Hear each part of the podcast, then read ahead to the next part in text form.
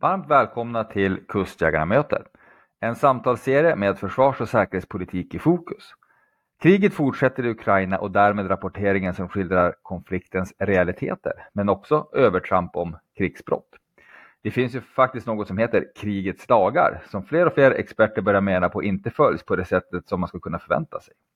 Främst har kritik riktats mot den ryska sidan, möjligen ett ämne att lyfta framöver här i podden. Idag kommer vi att zooma ut något från den omedelbara konflikten i Ukraina. Istället ska vi ta tillfället i akt att tangera den bredare svenska säkerhets och försvarspolitiken med hjälp av en person som under många år varit verksam i dess epicentrum.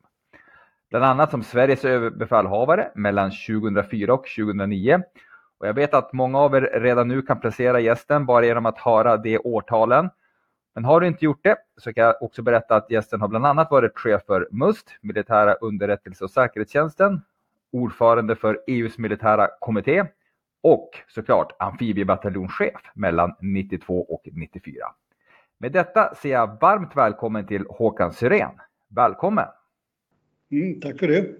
Vi ska med utgångspunkt i dina erfarenheter resonera kring det vägval, prioriteringar och beslut Försvarsmakten står inför idag. Ett brett ämne med breda frågeställningar. Det händer mycket i vår omvärld, inte minst vad gäller just de försvars och säkerhetspolitiska frågorna. Kan du påminna dig när det senast, om någonsin, har varit lika väldiskuterat eh, de här eh, ämnena?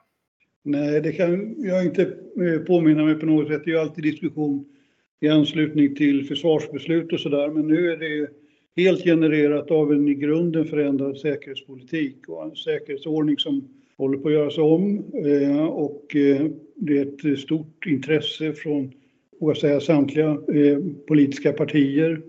Och vi befinner oss också i ett väldigt intressant tekniksteg vad gäller cyber och rymd till exempel som också ritar om den dimensionen av kartan. Så och man kan mäta det på olika sätt. Eh, det, det politiska intresset för det här är ju aldrig skådat tidigare när man eh, på kort tid mer eller mindre kan fördubbla försvarsbudgeten. Så, så det, är, eh, det går fort dessutom. Tidsdimensionen är väldigt viktig och det gäller att när man har bråttom inte fatta förhastade och felaktiga beslut. Om vi ska med utgångspunkt i den erfarenhet du har efter en lång tid i Försvarsmaktens tjänst försöka lära oss mer om den tid vi är i nu. Eh, vart skulle du kunna börja då? Eh, du har varit Sveriges ÖB mellan 2004 och 2009. Vad präglade den tiden? Ja, det är ju ett tag sedan nu, men på din fråga här om eh, hur saker och ting förändras. Det var ju också en tid som präglades väldigt mycket av förändring, fast åt eh, det helt och hållet motsatta eh, hållet. Och när jag blev ÖB 2004 så hade jag att eh, genomföra det försvarsbeslut som då var aktuellt. Och det eh, innebar till exempel att lägga ner 10 av 30 verksamhetsställen.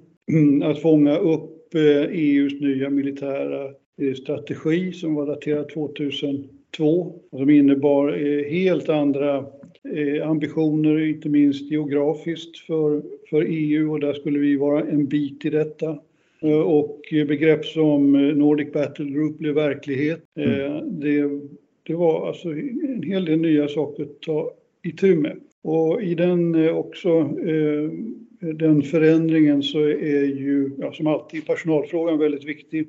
I det här ja. fallet gällde det att avskeda folk och då uppstod sådana här rätt motsägelsefulla historier som att när vi ville avsäga, eller uppsäga Eh, personal för att eh, komma in i den nya kostymen så fick vi inte rekrytera samtidigt. Så det är LAS-regler som styrde det där och det blir väldigt tokigt alltså. Och vår ålderspyramid växte i, helt fel riktning. Det där var också någonting att ta itu med. Och den tiden då, runt 2004, det var ju fortfarande bara några år efter 9-11, så terrorismbegreppet var, jag ska inte säga nytt, men det var ganska obearbetat. Och eh, här fanns det då en vilsenhet också att ta hand om hur, man, hur Försvarsmakten skulle kunna ha en roll i det sammanhanget. Och eh, jag upptäckte ju väldigt tidigt att i den omstöpningen som då gällde så var kommunikation, alltså det vi håller på med nu, kommunikation var väldigt viktigt. Och eh, jag eh, tog det där verkligen på allvar och åkte runt och hade, jag tror, mellan 40 och 45 möten med all personal, 40-50 000 personer. Jag träffade samtliga i drygt två timmar och mm. talade om hur den nya europeiska kartan såg ut och hur den nya försvarsmakten skulle se ut. Och det var eh, det som var väl kanske huvudbudskapet, som man gällde verkligen att förstå, det var att vi gick från ett utpräglat invasionsförsvar till att bli ett insatt insatsförsvar. Och det var en helt ny karaktär på verksamheten. Så det var, eh, på din fråga vad det var för utmaningar som gällde då, det är ju vad det nu blir 15 år sedan eller något sånt där, så, så fanns det en god portion av utmaningar även då. Att fortsätta resa från invasionsförsvar till insatsförsvar, var det en pedagogisk utmaning eller var det kommunikativt svårt? Ja, hur såg utmaningen ut och gick, gick budskapen fram på de här mötena? Vi hade så kallade medarbetarundersökningar just för att försöka få, få någon grepp om det här om vi, om vi kommunicerade på rätt sätt.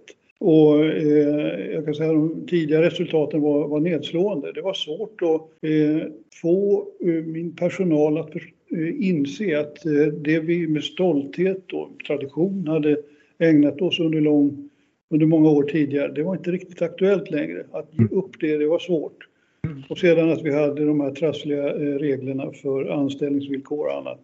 Så utöver de här mötena så eh, försökte jag skriva små häften och vi var väldigt tidigt ute med, med så kallade elektroniska veckobrev. Och, ja. eh, jag fick eh, hjälp utifrån eh, olika råd om hur just det här skulle gå till. Vi, jag tror vi fick till, under de omständigheter som då rådde så fick vi till det ganska hyggligt men det, det är sannerligen en utmaning.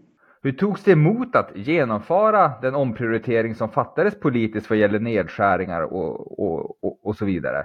Alltså jag, jag tycker eh, i debatten och de resonemang som förs nu så är det ofta, man begår ganska ofta ett, ett klassiskt fel att man blandar ihop mål och medel. Alltså personal och materiel och så vidare, det är ju medel för att nå ett övergripande mål. Och jag skulle vilja att man i högre grad tala om vilken operativ effekt ska vi ha nu? Hur ser det framtida landskapet ut? Vilka scenarier är det vi ska möta i? Låga konfliktnivåer och hela trappan upp till väpnat angrepp. Nu ser läget annorlunda ut. Försvarsmaktens verksamhet har på senare tid prioriterats upp av politiker. Anslagen höjs med mera. Vilket fokus bör Försvarsmakten ha i en sådan miljö rent generellt? Är det fokus på personal, materielanskaffning, utbildning, övningar eller kanske allt samtidigt? Det har varit, eh, eh, vilket förstås är rätt, men mycket fokus på det väpnade angreppet. Men Jag eh, tycker att vi borde resonera i högre grad om vilken operativ effekt vi behöver hela vägen från fredstid upp i de låga konfliktnivåerna för att säkerställa våra handelsvägar, för att kunna säkerställa att vi kan verka i den eh, helt och hållet nya miljön eh, med cyberattacker och hur vi ska utnyttja och hur vi ska förstå eh, rymdfrågorna. Att vi inte fastnar i de djupa hjulspåren med att i princip omsätta gammal materiel utan innan vi omsätter det att vi verkligen kritiskt ställer oss frågan vad, hur vi kan göra det på i grunden andra sätt. Alltså både vad det gäller samarbeten och teknikval. Ja, frågan om personal är självklart jätteviktig och det är kanske är det som dimensionerar framfarten dessutom, eh, hur, hur det här nu ska växa till. Men eh, jag skulle vilja ha en mycket mera eh, livlig eh, debatt och resonemang om vilka operativa effekter vi ska leverera. Sen får vi se vilken materiel det blir och när personalen kommer. Men om du skulle kunna resonera lite kring den operativa effekten, vilka diskussioner är viktiga att ha då givet omvärldsläget? Är det cyberperspektivet som måste upp på dagordningen? Är det så kallade gråzonsproblematiken eller annat? Ja, eh, jag, jag, tror att man skulle kunna göra det ganska enkelt för sig genom att eh, eh tillsammans med andra försvarsrelaterade myndigheter sätta upp ett antal scenarier. Alltså mm. på ett pedagogiskt sätt eh, titta på hur, hur en utveckling går från, från fred genom det du kallar för gråzon hela vägen upp till väpnat angrepp. Mm. Och att man börjar med att definiera de scenarierna och sedan eh, titta på hur, hur, vilka, vilka medel och metoder ska man använda sig av i de olika stegen. Det behöver inte vara med en tre, fyra steg till att börja med men ändå för att väcka tankearbetet och, och få en helt annan operativ förståelse. Mm. Eh, och jag är faktiskt beredd att upprepa mig själv där så att vi inte åker vidare i de här djupa hjulspåren. Ja. Att vi bara omsätter och det blir en sifferexercis av det hela. Det ska vara antal fordon, flygplan och kölar och allt vad det är. Det är viktigt, men eh, låt oss ta saker i rätt ordning. I rollen som ÖB interagerar du ofta, tänker jag, på högsta politiska nivå med försvarsminister, statsminister med mera. Hur var det eh, gällande de här frågorna? Fastnar politiken oavsett färg i, i frågeställningar om mm, hur man egentligen strategiskt vinner ett val och, och vad som är viktigt då istället för att höja den strategiska utblick, utblicken vad gäller försvars och säkerhetspolitik? Ja, det, det, det, alltså det finns ju, jag är fullt medveten om att det finns en verklighet utanför mitt resonemang och den roll jag har haft att spela. Och då kommer vi till sådana här saker som till exempel regionalpolitik och försvarsindustripolitik. Mm. Eh, som, som, man på något sätt måste väva in i det här. Men min roll som ÖB, eller den som är ÖB, den, den rollen, det är ju att leverera effekt i målet vid rätt tillfälle och på rätt sätt. Sen kan jag ju, det vore ju korkat och inte förstå och inse att det finns något som heter då regionalpolitik och industripolitik. Så det, det ja, din fråga alltså umgänget med politiker, det beror ju väldigt mycket på alltså i ja. vilket eh, läge man, om man befann sig då 2005 eller om man befinner sig nu 2022. Om det är en, eh, ja vilken färg det är på regeringen och när, hur nära man är ett val och det, liksom, frågorna blir mer tendentiösa och populistiska och sådär. Det, det kan ju vara rätt frustrerande kan jag erkänna. Sverige har ett unikt försvarssamarbete med Finland. Eh, hur har det tjänat oss genom åren och vad är viktigt att tänka på framåt ur ett rent militärt perspektiv? Alltså det är ju oerhört viktigt. Alltså med tanke på var våra länder ligger mellan två olika, elit, väldigt starkt kraftfält och vi har ju en gemensam historia som är månghundraårig och eh, i andra världskriget där Finlands sak var vår etc. Och nu under eh, ledning av försvarsminister Hultqvist så har det ju vuxit fram en eh, väldigt stark relation eh, och ganska långtgående vad det gäller utbildning och logistik och materiel och övervakning över Östersjön etc. Och den här och olika förslag eller möjligheter till gruppering av stridskrafter i varandras länder och då kan, bygger man ju ett helt nytt operativt djup. Hela vägen från eh, att man kanske är baserad i Sverige till eh, österut eh, och man räknar in räckvidden på de långräckviddiga finska vapnen så, mm. så har ju det här vuxit fram till ett mycket trovärdigt och bra eh, samarbete som väl liksom jackar in i den eh, europeiska gemenskapen och även eh, med den roll och den nivå av medlemskap som både Finland och Sverige har haft inom NATO. Så det, jag tycker det, och jag eh, hade också förmånen då runt 2000, ja, från fem och tre, fyra år framåt att ha ett väldigt bra integrerat nordiskt samarbete med, med Finland och Norge och Danmark, men i, i synnerhet med Finland och Norge vill jag påstå. Vad bör samarbetet med Finland fortsätta fokusera på? Ja, eh, jag tar gärna upp den här tråden då i låga konfliktnivåer, att vi har en, en bra övervakning och att vi har koll på våra handelsvägar och energiflöden i Östersjön.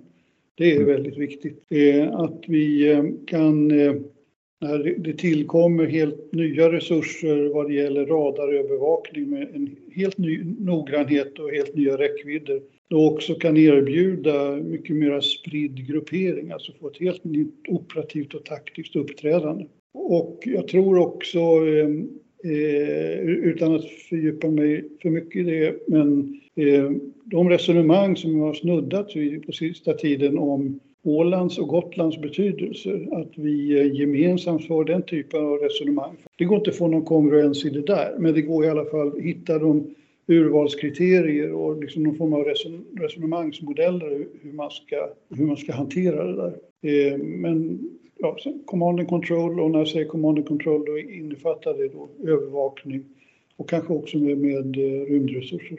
Och jag tror också i samarbetet här så är det väl intressant att ha en uppfattning också i samarbetet vad som rör sig under ytan. Det borde ju särskilt vara ett intresse för finnarna som har begränsad kapacitet i den dimensionen. Men sen om vi nu talar med kustjägare här så är, är det ju stort och smått, och det är verkligen men det är ena sekunden tala om strategiska övergripande frågor så även på taktisk nivå de samarbeten som finns med kustjägare i eh, Finland och Sverige, det övningssamarbetet, det tycker jag är väldigt övertygande och är verkligen till gagn för bra utbildning och bra materielutveckling. Och förstås taktisk utveckling. Det, vi, vi lär oss hela tiden här och jag tror att i, i termer av operativ effekt så kan vi bli eh, starka här. Och eh, jag talade om olika konfliktnivåer tidigare. Man måste ha klart för sig också hur oerhört beroende, i likhet med Sverige, som Finland är av eh, både handelsflöden och energiflöden i Östersjön och hur vi eh, på ett rationellt och bra och kritiskt sätt kan skapa ett bra underrättelseläge här så att vi vet vad vi gör. Och det är viktigt. Du var under åren 2009 till 2012 ordförande för EUs militärkommitté. Vad innefattar det arbetet? Som ordförande är man talesman för de 27 eh, överbefälhavarna i eh, Europa till det som slarvigt ibland brukar sägas EUs eh, utrikesminister, då heter hon eh, Mrs Ashton, och hur man kan använda i, alltså, militära maktmedel i olika konfliktnivåer i olika riktningar. Och det är en, en viktig uppgift, eller central uppgift och det innebär att man sitter med på veckobasis med de 27 utrikes Eh, ambassadörerna i, eh, i Bryssel och diskutera den här typen av omvärldsfrågor och hur man kan komma in. Och det andra är då att vara med och det är ett handgripligt vara med i operationerna som var ganska omfattande under den där perioden, inte minst eh, vad det gäller the fight against piracy i Indiska oceanen, Balkan var i full fart. Libyen växte upp. Vi hade Chad och sen även en liten inledning på, på Mali. Och sen den tredje saken jag skulle vilja nämna där det är militärindustriell samordning. Mm. Därför att de här 27 länderna är, det är väldigt spretigt vill jag påstå. Där vi har som tre, fyra spetsiga flygplan i Europa. Man kan fråga sig hur, hur rationellt är det? Och hur dyrt är inte det? Mm. Eh, jag tror vi hade då 18 fabriker i Europa som tillverkar olika typer av stridsfordon. Hur eh, rationellt är det kan man ju verkligen fråga sig. Etc. Och eh, fler örlogsvarv än vad USA har etc. Så att det, eh, och det där är en jättetrög process kan jag ju säga. Att, att försöka hitta den här rationaliteten. Men hade man kunnat göra det där lite mer långtgående så skulle vi kunna få ut mycket mer effekt. I slutändan handlar det väldigt mycket om arbetstillfällen i de respektive länder och sånt där. Så det, du var inne på det tidigare när det liksom, man häller i mycket politik i maskineriet och så tar liksom lite andra vägar. Men det, det, där är väl tre områden som, eh, eller tre uppgifter som det handlar om. Stort ja. ansvar. Men hur är det att hitta en konstruktiv dialog när det ändå rör sig om så många olika länder med olika intressen, historik och så vidare? Hur, hur går det arbetet? Jag hade ju suttit med runt det där bordet innan jag blev ordförande, kanske i fem, sex år eller något sånt där. Och tyckte med tiden att eh, jag hade lärt mig eh, Europa ganska väl och lärt känna mina kollegor väl. Jag har varit runt i nästan alla länder. Mm. Men eh, det, känd, det var ungefär samma känsla, du vet, som när man lär sig språk. Ju mer man lär sig ju klurigare blir det och mera varianter på allting.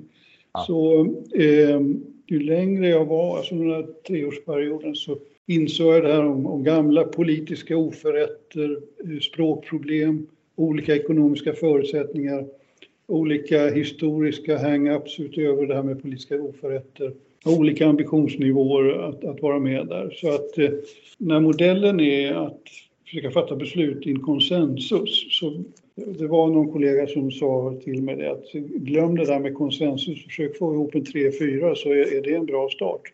Och där kan, och det, där kan jag säga det att det nordiska samarbetet, det var lite av en modell för många andra där vi kunde visa upp att det, det går att hitta de här gemensamma nämnarna och urvalskriterierna än en gång för hur, hur man ska gå vidare. Men jag, liksom inte bara en problematisering, för man måste ju se, alltså det, det levererades en hel del också. Alltså vi, vi kom väldigt långt i att knäcka Eh, piratverksamheten i Indiska oceanen. Vi, vi, kom en hel del i stödet till Libyen. Vi kom en, hel, en lång resa under den här perioden i de olika samarbetena på Balkan. Och ja, vi, vi hade också eh, liksom ett fokus ganska långt bort och som handlade väldigt mycket om Afrika också där EU skulle kunna göra nytta. Och här är den stora skillnaden mellan NATO och EU. Alltså NATO är, det är en det ska vi komma ihåg, det är en strikt militär organisation med ett eget väldigt starkt och bra ledningssystem på några olika nivåer. Medan EU är, är ju på, på, ett helt annat sätt ett bredare samhällsbygge med en militär komponent, alltså bidrag från medlemsländerna. Men också om vi tar framgången där i piratverksamheten, det var ju just att EU hade inte enbart den militära kapaciteten, de hade också den juridiska kapaciteten, att man kunde lagföra piraterna, alltihopa där man hade kopplingen till näringslivet och försäkringsbolag kunde ställa helt andra krav på, på rederier och andra på deras uppträdande och ekonomier eh, för att det här skulle gå framåt. Hade vi bara haft den militära komponenten där, då hade vi inte lyckats. Detta är liksom EU, EU är ett, ett, konventionen täcker över alla discipliner i ett samhälle. Det är styrkan i EU och det är därför det finns plats för, för båda också. Alltså. Du har egentligen svarat på frågan, men jag skulle ändå vilja ställa den, nämligen hur förhåller sig kommittén till NATO? Nej, alltså jag satt ofta, ofta med i eh, NATOs militärkommitté och min motsvarighet, en italienare, var med rätt ofta på i den, alltså EUs militärkommitté kommitté. Eh, och vi, eh, vi förstår varandras roller och vi diskuterar hur vi ska komplettera varandra. Och det är intressant att mer än tre fjärdedelar eh, av länderna är med i båda organisationerna. Så det, är, det är allt annat än någon parallellitet. Sen så självklart då finns det alltid lite rivalitet och sådär men eh, det, jag tror att det ofta är det inte direkt ohälsosamt utan det kan vara ägga lite grann. Du nämnde någon form av nordisk modell vad gäller samarbeten. Den, det finska samarbetet som kunde omnämnas och lyftas fram som ett gott exempel på ett lyckat försvarssamarbete i din roll som ordförande. Men vilka samarbeten skulle du vilja se komma på plats när du var ordföranden? Eh, vad skulle du vilja se mer av? Eh, jag skulle verkligen vilja ha övervakningen, eh, lägesbilden, eh, mycket mer detaljerad och klar och delad. Och det kämpar jag mycket med. En annan sak där jag verkligen ja, körde huvudet i väggen, det är vad det gäller utbildning. Har vi, det kanske inte är 27, men det är i alla fall 20 försvarshögskolor i Europa. Och om man jämför med USA så har de tre, fyra. Och då hade vi ett resonemang om eh, hur vi skulle kunna slå, slå ihop eller få till eh, försvarshögskolorna i Norden. Ja. Och det, det, var ingen som ville släppa efter där till exempel. Eh, och, och, det jag var inne på tidigare, vissa resonemang om materiellsamordning och annat. Det, eh, det, materiellsamordning är svårt ja. och, och, utveckling därför att det är så enorma pengar och som sagt var, det är arbetsmarknadsintressen som styr väldigt mycket där. Du nämner den goda jordmånen för att diskutera dessa frågor och eh, den återfinns också delvis i Sverige skulle jag vilja påstå. Fler söker sig till hemvärnet, många vill bli officerare och återigen så diskuteras försvars och säkerhetspolitik på, på, på absolut högsta politiska nivå på ett sätt som, som inte riktigt sett tidigare och kanske än viktigare, eller lika viktigt, så pågår diskussioner på arbetsplatser och vid middagsbord ute i samhället. Hur ska svenska prioriteringar se ut framåt och, och vad ska fokus vara är, är många ämnen och teman som, som återkommande. Och jag undrar lite, hur ska man använda det här momentumet på bästa sätt för att stärka försvarsviljan och, ja, och egentligen Försvarsmakten? Det här är så stora och allvarliga och långsiktiga frågor så att eh, när man säger momentum och alltså det får inte bli tendensiöst på något sätt eller populist taktiskt det här. Utan att det måste präglas av ett eh, stort allvar vad det gäller antagningsprocessen. Att vi får in rätt personer. Det, får inte gå, det, det ska gå fort men det får inte gå för fort. Mm. Eh, det, det, gäller också att kunna presentera liksom en långsiktig plan hur här, den här personalen ska eh, tas hand om och utbildas. Eh, så att eh, när man går in i det här den här typen av uppgifter, att man då också väldigt noga med, det kanske låter eh, byråkratisk och, och trött och tråkig, men att det här med, med, moral och etikfrågorna tidigt är med i bilden. Så man vet vad det innebär, att man har tänkt igenom detta, att ha ett vapen i sin hand eh, och kunna använda det för att försvara sig själv och kanske tillintetgöra någon annan. Eh, det, eh, det här är en det är, det är liksom inte bara gå med i en organisation och så är det klart. Ja. Det måste ske nu och vi ska ta hand om alla dessa fina krafter som finns här ute. Men, men ehm, det, det, här måste bara bli rätt. Vilka medskick eller till och med råd skulle du vilja ge till en ung kadett? Ehm, något särskilt det bör beakta? Jag vill, eh, utan att låta som en rekryteringsbroschyr nu, alltså också framhålla verkligen vilket eh, dynamiskt och fantastiskt arbete det här är eh, om man är uthållig och finns med under längre tid att kunna vara, verka nationellt, kunna verka internationellt, att eh, få leda folk, att få ta ansvar, att kunna leverera väldigt tydliga resultat, att eh, vara trupputbildare, att vara akademisk utbildare, att kanske sitta på en internationell stab eller i ett marinstab eller högkvarter. Och man har en kontinuerlig utbildning enligt ett system mer eller mindre hela karriären, oavsett vilken typ av karriär man gör. Mm. Att man verkligen sätter sig in i det här, att det här är en, att det är en lång resa som är, är positiv. Och på den, just den punkten så tror jag att jag vet lite grann vad jag talar om. Skulle du säga att omvärldsläget i möter är mer komplicerat idag jämfört med, jämfört med ett antal decennier sedan, eller är det bara väldigt annorlunda?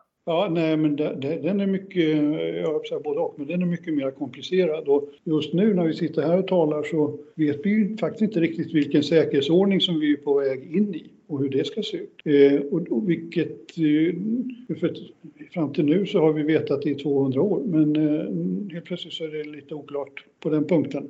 Och sedan är det det här att samhället är oerhört mycket mer sårbart och det finns en, en alltså en helt ny rad av sätt att kunna påverka in, sin, sin, vilja. Den, en motståndare påverkar en motståndare sin vilja genom eh, det vi var inne på tidigare med, med en fantastisk teknikutveckling. Mm. Och sen om man kombinerar det med eh, AI, artificiell intelligens, alltså mycket kvalificerade eh, beslutsstöd, så är det mera komplicerat. Ordet eh, har kanske en negativ klang, för det är också en, eh, man skulle kunna säga möjligheter också. Men det är inte lika enkelt att rita upp en karta med röda pilar imorgon som det var igår. Näringslivet har mer och mer klivit fram som en aktör att räkna med i uppbyggandet av totalförsvaret, från att vara förpassat till läktaren under ett antal decennier. Hur ska näringslivet bidra? Hur kan rollen se ut där?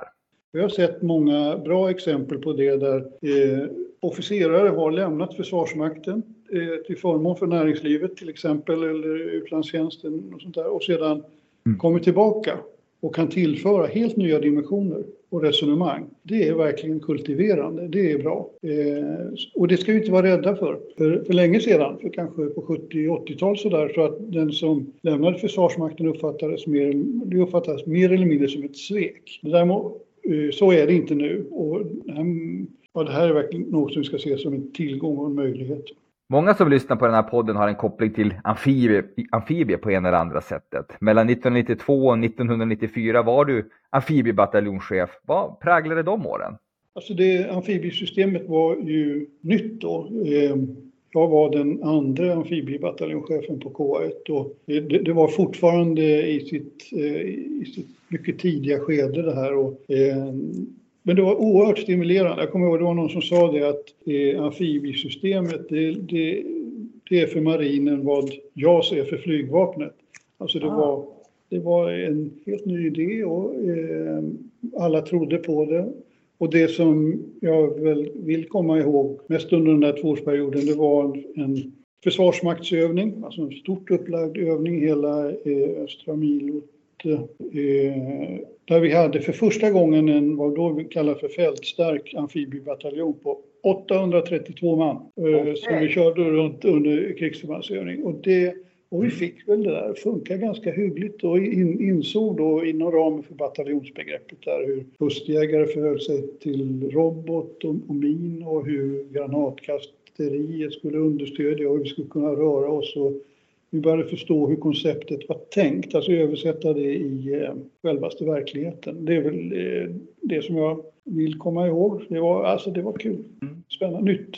Försvarsbeslutet för åren 2021 och 2025 antogs i december 2020 och innebär flera förstärkningar av Försvarsmaktens grundorganisation. För marinens del innebär det att ytterligare en amfibiebataljon nu inrättas på västkusten. Älvsborgs amfibieregemente, eller AM4 som eh, vi också säger. Hur viktigt är det? Eh, jag tänker att frågan inte är, är, inte om det är viktigt, utan hur viktigt det är och hur kompletterar det regementet marinen och, och försvarsförmågan?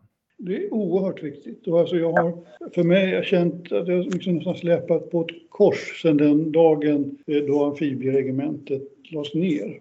Som nu äntligen kommit tillbaka. Därför att vi måste alla förstå Göteborgs betydelse för hela Sverige. Och någon skämtade, eh, nu har jag talat så mycket om Finland här, någon, någon skämtade att har vi inte koll på sjövägarna till Finland så är Göteborg, det är Finlands största hamn i väster. Så det, det finns anledning att, att, tänka på det där och det, vi har sagt nu, det är alltså det här eh, handelsflöden och energiflöden terminerar och, eh, och har vi inte kontroll på dem och har inte detta öppet, då har vi verkligen ett stort problem. Alltså jag är så, så glad över att det här nu eh, sakta kommer igång igen. För, för det behöver vi verkligen.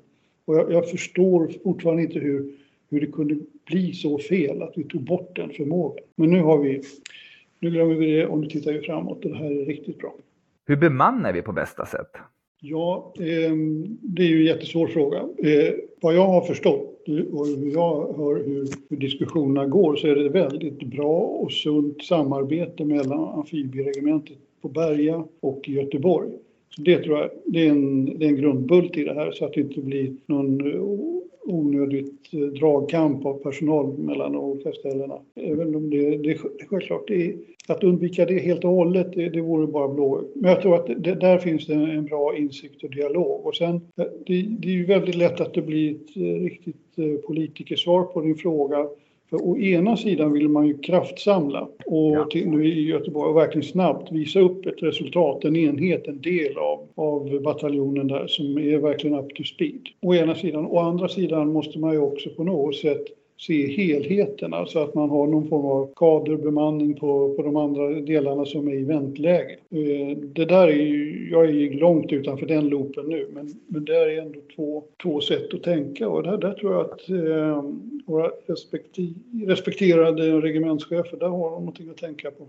Sammantaget kanske man kan säga att under 2010-talet har mycket fokus eh, för amfibieförbandet legat på internationella uppgifter och på markarenan. Jämfört med dagens amfibiebataljon ligger morgondagens organisation närmare den som finns på 1990-talet. Eller?